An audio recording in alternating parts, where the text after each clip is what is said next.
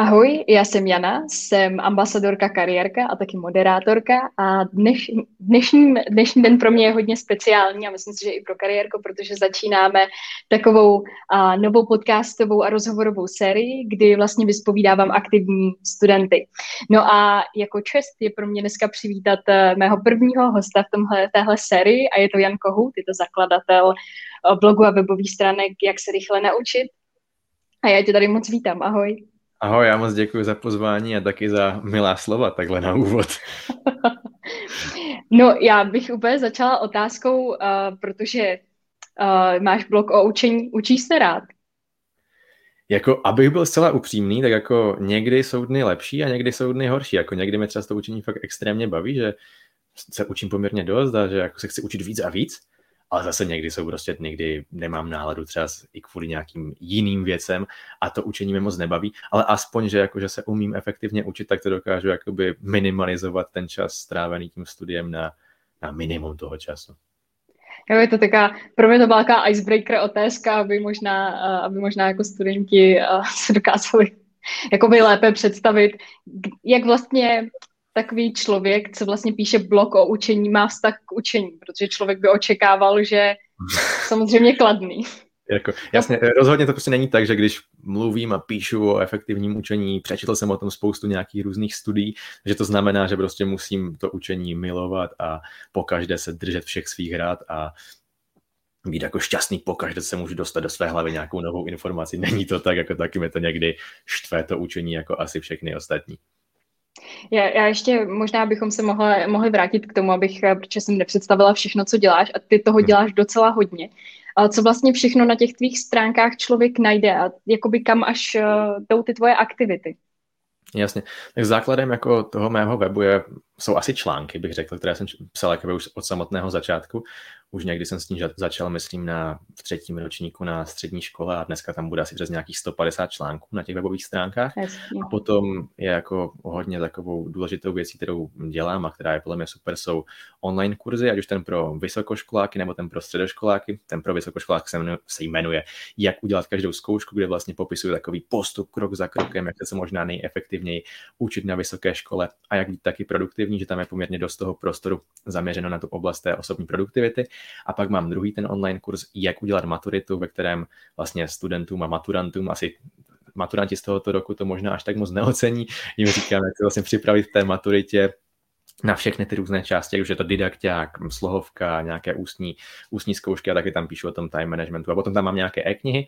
No a v poslední době pořádám jednou za čas pro dolar webináře na téma efektivního učení, anebo druhé takové moje téma je poruč si a udělej to, což je ve své podstatě o prokrastinaci, jak se přinutit dělat věci, do kterých se mi nechce a něco udělat a doopravdy se přiblížit těm svým cílům, protože je rozdíl mezi tím mít nějaké cíle, ale k těm cílům se přibližovat a někdy je dosáhnout.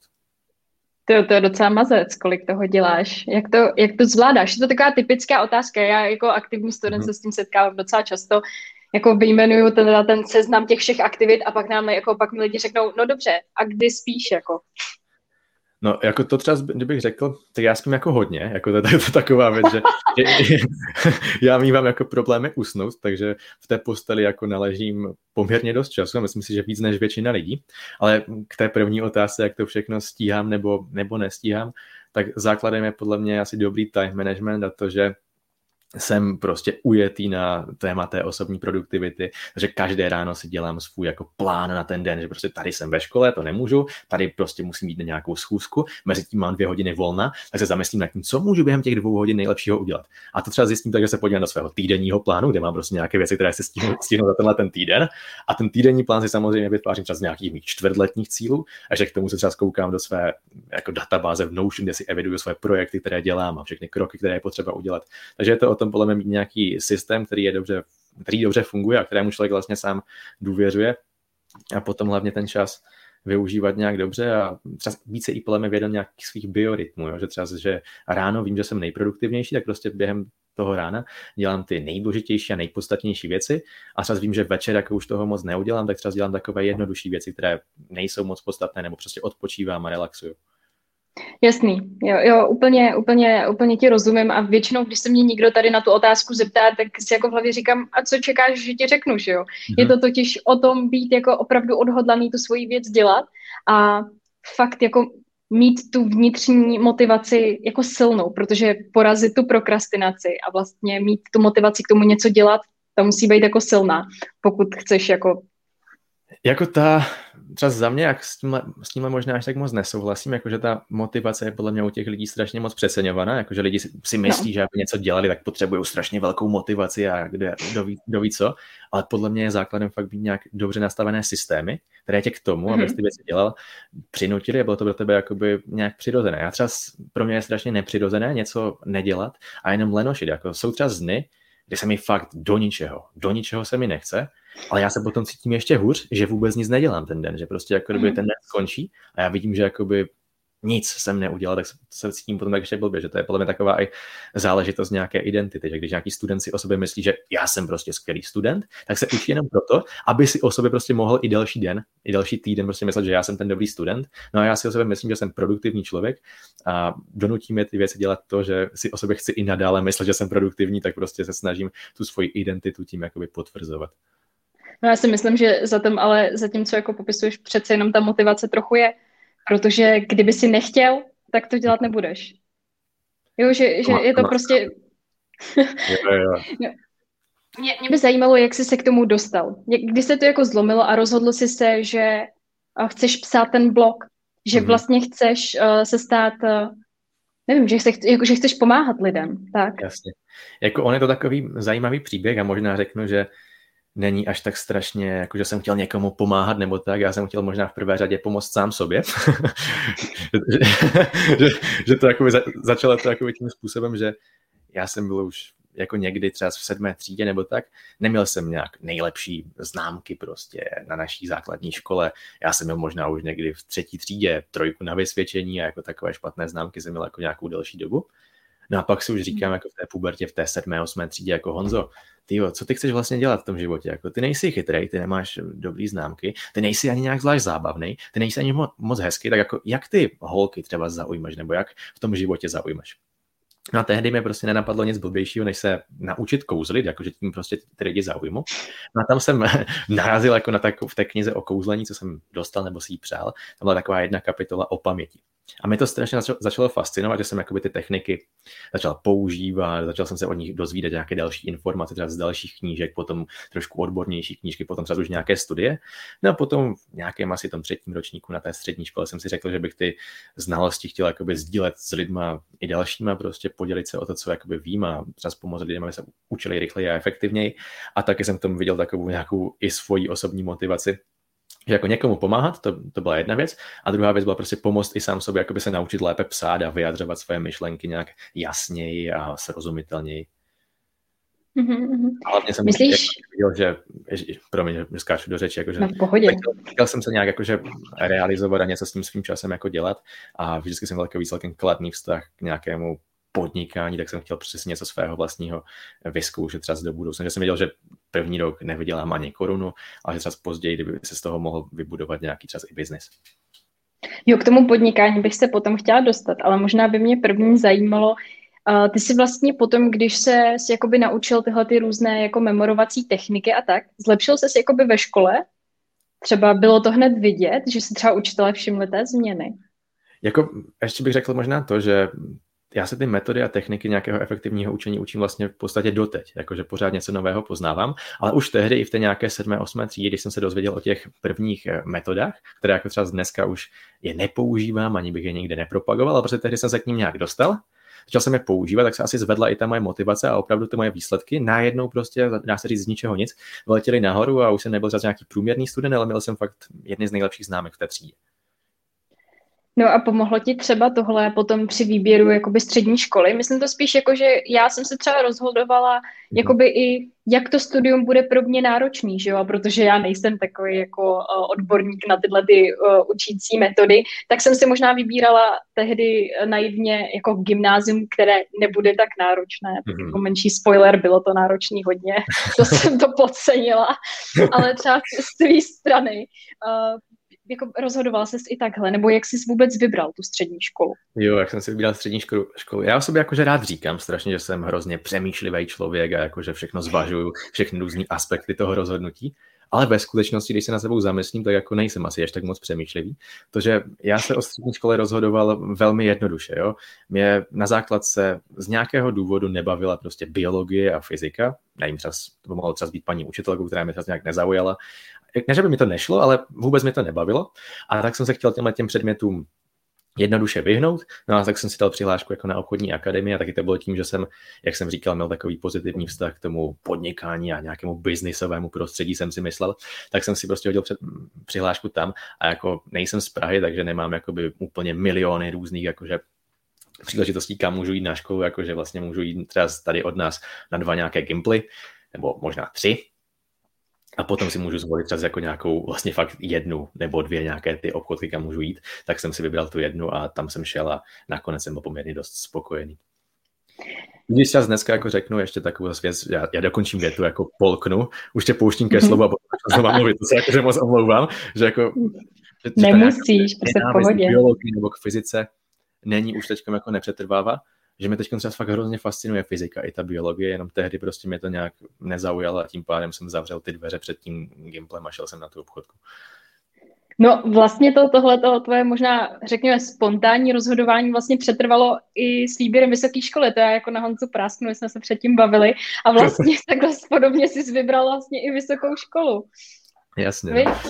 Jo, protože hodně lidí mi třeba říká, a myslím, že jste psala i ty, že jako trpíš tou přihláškovou nemocí, jakože člověk mají v tom čtvrtáku na nějakou tu vysokou školu a prostě si nahází všude možně přihlášky, mají jako přes 20 ale já to měl jako taky, takže jsem prostě byl na té, v tom čtvrtáku a to třeba jak se rychle naučit tomu začalo dařit, tak jsem si říkal, jako, že stejně asi budu chtít ve svém životě podnikat, že mi asi tak nějak moc nezáleží na tom, jakou budu mít přesně tu školu. A že jsem si říkal, že stejně všude stejné, jako by ty vysoké školy, tak jsem si prostě hodil přihlášku tam, kam si hážou přihlášky jako většina studentů z naší střední školy, pokud se pokračovat dál v tom ekonomickém zaměření, že chodíme na VŠB VŠB v Ostravě na ekonomickou fakultu. No a tam jsem vlastně do dneška ve čtvrtém ročníku a taky nejsem jako, že bych byl nespokojen, se nedá říct. Já bych se teď chtěla posunout k té části, abychom předali tady jako posluchačům a aktivním studentům, ale i lidem starším, kteří nás poslouchají, a abychom jim předali nějaké tvoje typy, protože samozřejmě musíme využít to tvoje knowledge. Jaký jsou třeba nejčastější typy, teda chyby při učení, které jako se stávají a se kterými ty se nejčastěji setkáváš? Mm-hmm. Jako nejčastěji se rozhodně setkávám s tím, že studenti, když se učí, tak ty svoje materiály opakovaně prostě čtou, že správně by to mělo být tak při tom učení, že informace dostane jenom jednou do paměti a potom používám nějaké jiné techniky, které s těmi informacemi pracují, ale že nemá vlastně žádný smysl se ty materiály k nějaké zkoušce nebo k nějaké písemce prostě dookola číst, protože to jenom zvyšuje vlastně mé nějaké sebevědomí, že ty informace umím ačkoliv ve skutečnosti se tím dalším přečtením ty informace neučím víc a víc, jako na to bylo třeba provedeno spoustu nějakých studií, třeba teď si vzpomenu na jednu, že jako někdo četl text jednou, dvakrát, tak i to druhé přečtení mu, mu trošku pomohlo, ale pokud už někdo četl ten text třeba čtyřikrát, tak si nepamatoval o nic více informací. Pamatoval si úplně stejně informací, jenom vlastně ten text vícekrát četl, jakože to je taková častá chyba. Potom podle mě dost lidí si myslí, že při učení pomáhá zvýrazňovač, nebo ten zvýrazňovač používají, a přitom taky ten zvýrazňovač jenom vlastně podporuje takovou iluzi toho učení, že něco dostávám do paměti, i když ve skutečnosti do, do té paměti nedostávám ty informace a ještě to může vést k tomu, že to, co se učím s tím zvýrazňovačem, mnohem hůř pochopím a nedokážu jakoby vidět ty souvislosti, to taky vychází ze studií. A co třeba s tím se setkávám dost často na vysoké škole, je, že studenti se dělají takové taháčky, takové výpisky a to taky, jako není to, že vyloženě úplně tak špatná metoda učení jako to opakované čtení, ale taky to není zdaleka tak učené, jak si lidé myslí. A nebo ještě mi taková poslední věc napadla, Možná to znáš, možná ti o tom říkala nějaká paní psycholožka, že existují takové styly učení, jako že někde je vizuální, někde je auditivní, někde je kinestetický, že vlastně nejlíp se učí tím stylem, ale taky je prostě prokázáno velkou spoustou studií. Myslím, že to vychází to z takové meta-analýzy, což je studie studií a v ní je, myslím, nějakých 150 třeba studií. A ty vlastně prokazují, že žádné styly učení neexistují a že nikomu vlastně nemůže pomoct to, že zjistí, že je nějaký vizuální a potom se učí vizuálně, to prostě nemá nic společného s nějakým efektivním učením a těm studentům to vlastně nějak, nějak nepomůže, ačkoliv tomu většina lidí věří. No úplně si mi připomněl, jak uh, naše učitelka češtiny je v tomhle jako hodně iniciativní a právě s náma probírala ty styly učení a právě nám říkala, jo, tleskejte si u toho, jo, no. že prostě jako si to tak zapamatuješ, nebo že, nebo já nevím, jako potrhávejte si, vybarvujte si, dělejte Aha. si ty myšlenkové mapy, že jo. A já potom jsem přesně viděla, kde to v té myšlenkové mapě mám napsané, ale prostě už jsem si za boha nespomněla, co jsem jo, to tam jo. napsala prostě. To máš právě no, tu takže... kontext paměť, no, jakože to víš, že to máš podtrhnuté, ale na ty detaily si už nespomeneš, protože my ukládáme informace v takových dvou silách. Jedné se říká vybavovací síla a druhé rozpoznávací síla. A ta vybavovací znamená, že prostě někdo mě probudí o půlnoci, já si vzpomenu na tu informaci, řeknu mu tu definici. A rozpoznávací síla znamená to, že já vím, že tu informaci vím, ale na ty detaily si už prostě nevzpomenu. Jasný, úplně chápu. Máš nějakou oblíbenou metodu, kterou používáš? Třeba teď vlastně, jak už to je dlouho, tak máš nějakou oblíbenou, ke který se třeba vždycky vrátíš, nebo kterou začneš? Jasně, tak úplným podle mě základem toho efektivního učení je vždycky to, aby se člověk intenzivně koncentroval, prostě nedělal více věcí najednou, dělal vždycky jenom jednu jedinou věc, protože v našem mozku funguje taková věc nebo takový fenomen zbytkové pozornosti, což znamená, že když přepnu svoji pozornost z jedné aktivity na nějakou aktivitu druhou, tak po nějakou tu dobu se prostě ještě část výkonu nějaké mé pracovní paměti zastaví nebo zbyde u toho předchozího úkolu a tím pádem já u toho nového úkolu nemůžu využívat celou kapacitu svého mozku. To je základ, prostě dělat jenom jednu jedinou věc a intenzivně se koncentrovat. A ta druhá věc, která je ještě více jako významná, je to aktivní učení se, což vlastně znamená, že nějakou tu věc si jednou přečtu nebo si ji někde poslechnu a pak se snažím především ty informace dostávat z paměti, vybavovat si je a tím, když si něco vybavím, dostanu z té paměti, vzpomenu si na to, tak se to v té paměti opravdu pevně, jakoby, jak to řekl, zacementuje a bude to tam pevně uložené a je tím jakoby vlastně sploštím křivku zapomínání, že ty informace zapomenu mnohem pomalej. Což je jako hodně neintuitivní způsob učení dostávat ty vědomosti z paměti. Je to taky hodně mentálně náročné, zvláště z toho začátku, ale jak prokazují spousty, spousty studií, tak je to nejúčinnější způsob, jak dostávat ty vědomosti do paměti. Jo, já jsem, si, já jsem si to vlastně četla v tvém e-booku, který uh, máš vlastně jakoby část na stahnutí u tebe na webu. A vlastně se mi to hrozně líbilo, že si to člověk má jakoby vyzkoušet, že si to má zkusit někomu říct, učit se jako ve dvojcích, nebo prostě zkusit uh, si tu maturitu na nečisto. No. Což vlastně, když jsem si vybavila, tak je to jedna z technik, která mi jakoby fungovala, ale vůbec jsem si nezvědomila, že to je právě ona. To se mi, to se mi tahle technika je, že, teda moc líbí. Uh-huh. Tak právě je, že, že studenti mají většinou pocit, že to nějaké zkoušení nebo vybavování si těch informací není metoda učení, ale spíše jenom taková metoda pro ověření si toho, jestli to umím nebo neumím. Ale přitom on je to ten způsob, jak ty informace dostávám do té paměti a nejenom jak si ověřuju to, jestli to umím nebo neumím. Takže by si doporučil třeba i tu metodu udělat jenom na základě jednoho přečtení a prostě, nevím, pak třeba, jakoby, třeba klidně se můžu podívat do těch mhm. papírů, mm-hmm. jakoby na třeba druhý čtení, víš, jakože, nebo takový to, když to někomu budu říkat, něco si nevybavím, podívat se, víš, jakoby... Jo, jo, jo, vím, co myslíš. A jako jen, jen řeknu možná to, že ono vůbec nevadí, když si něco vybavuju, že si to vybavím špatně, nebo že si nevzpomenu na něco. Protože už jenom ten samotný akt toho, že se snažím ty informace dostat z paměti, jakoby zahřeje ty mozkové závity a pak ty informace se dostanou jakoby pevněji do té paměti.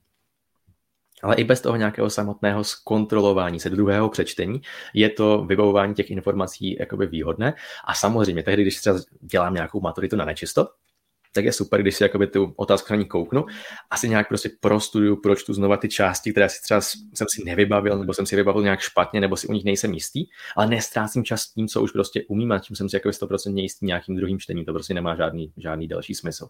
Ale ještě jako zdůrazním to, že fakt není vůbec špatné, pokud si něco vybavím špatně, anebo pokud si to nevybavím vůbec, ale jenom to zkusím. I ten samotný akt koušení toho vybavování pomáhá. Za mimo eh, toho, že má blog, tak má i YouTube kanál. No a tam mě v poslední době zaujalo video právě o sociálních sítích. Já si myslím, že eh, jako studenti to všichni jako známe a nejenom už jako mladí lidi, tohle není problém už jenom nás. Tak prostě jsme závislí na těch sociálních sítích. Máš nějaký typy, jak se toho třeba vyvarovat, zbavit se toho? Prostě toho nutkání podívat se na ten telefon. Jasně, to je jako jak říkáš, jako nutkání se podívat na ten telefon, tomu se velmi těžko odolává, když ten telefon mám pořád při sobě a když je tady. Já jsem třeba, nebo připravuju takové video a narazil jsem na takovou zajímavou studii, že když lidi mají na, na svém stole telefon, ať už je obrácený tím sklem nahoru nebo dolů, tak prostě jen ten samotný akt toho, že tam je položený telefon, snižuje inteligenci těch lidí, protože jim ubírá jako nějaké body inteligence. Takže pokud chci odolat nějakému tomu nutkání, se na ten telefon podívat, nebo nechci, aby to snížilo nějaký třeba můj výkon, tak ten telefon prostě vzít a schovat ho někam do tašky, do nějaké jiné místnosti. A vůbec vlastně nebýt vystavený tomu pokušení se nějak vyrušit nebo rozptýlit. A kdybych měl být jako nějak generálnější jako v tom, jak třeba s tou závislostí na těch sociálních sítích bojovat, tak bych řekl, že je rozumné si nastavit nějaké limity a nějaké hranice a taky se k tomu pomocí nějakého třeba systému zavázat. Že třeba já mám už jako dlouhá léta používám termín úřední hodiny, který jsem jako získal z knížky Kalání Porta Hluboká práce, že prostě mám určené úřední hodiny, kdy chodím na sociální sítě, jen opravdu velmi zřídka ty úřední hodiny poruším a na konci každého dne si prostě udělám fajfku anebo křížek, zdali jsem ten svůj limit splnil nebo nesplnil. A takhle i to má další výhodu, když mám nějaké úřední hodiny, že pokaždé, když jsem mimo ty úřední hodiny, třeba je, jsou 4 hodiny a já můžu na ty sociální sítě jít až v 6, tak v průběhu těch dvou hodin, když se jakoby když se nutím tam nejít, tak posiluju svoji koncentraci a potom se dokážu i intenzivněji soustředit na nějaký úkol přede mnou. Mě z tvého videa zaujala hlavně myšlenka toho, že prostě měla bych uh, si já sama klást otázku, proč na ty sociální sítě jdeš, co tam vlastně chceš udělat. To mi hodně pomohlo. No a potom já jsem dlouho odolávala tomu uh, mít jako zaplé nebo vyplé notifikace, jo? že všichni jakoby mi radili, vypni si ty notifikace. Já jsem si říkala, no tak to v žádném případě, jo? já mám prostě podnikání Aha. na sociálních sítích, já to musím mít zaplé. A víš co, vypla jsem to. A n- mm. nikdy, nikdy jako jsem snad v životě neudělala lepší krok v tomhle té koncentraci, protože já se cítím jako, že já si to zkontroluju zprávu, kdy já chci, ne, že mi přesně telefon tak, bude říkat, tak. kdy já budu ho kontrolovat. Fakt to musím jsem, říct, to jsem že... právě ani nezmínil jako, jako radu, protože já upozornění nemám zapnuté jako už snad pět let a na svém telefonu mám ve své podstatě jenom aplikaci Anki pro učení, mám tam aplikaci Sports Tracker jako naměření si běhu a nějaké cyklistiky hmm. a pak tam mám jako možná ještě nějakou Kindle tam jako mám ještě aplikaci, ale jinak nemám tam žádné sociální sítě, mobil mám pořád jako v režimu nerušit, aby mi nikdo, nikdo nevolal a sociální sítě používám v podstatě výhradně na počítači jenom. Protože ty mobilní hmm. aplikace jsou ještě víc jakoby návykové než ty webové aplikace, protože oni zjistili majitelé sociálních sítí, že lidé na těch telefonech tráví více času a že z toho mají větší tržby, tak tím pádem to více optimalizují na to, aby tam ti lidé, lidé trávili více a více času. Doporučuji navštívit určitě Honzovy stránky, Honzův blog, podívat se určitě na jeho YouTube, čerpejte z toho knowledge, které vám dává zadarmo a klidně si i něco, klidně si i něco pořiďte, protože věřím, že to bude stát za to. Já mu moc děkuji, že byl součástí dnešního prvního podcastu s aktivními studenty a budu se těšit třeba na barkempu. Jo, moc děkuji a já jsem si to užil, to naše povídání.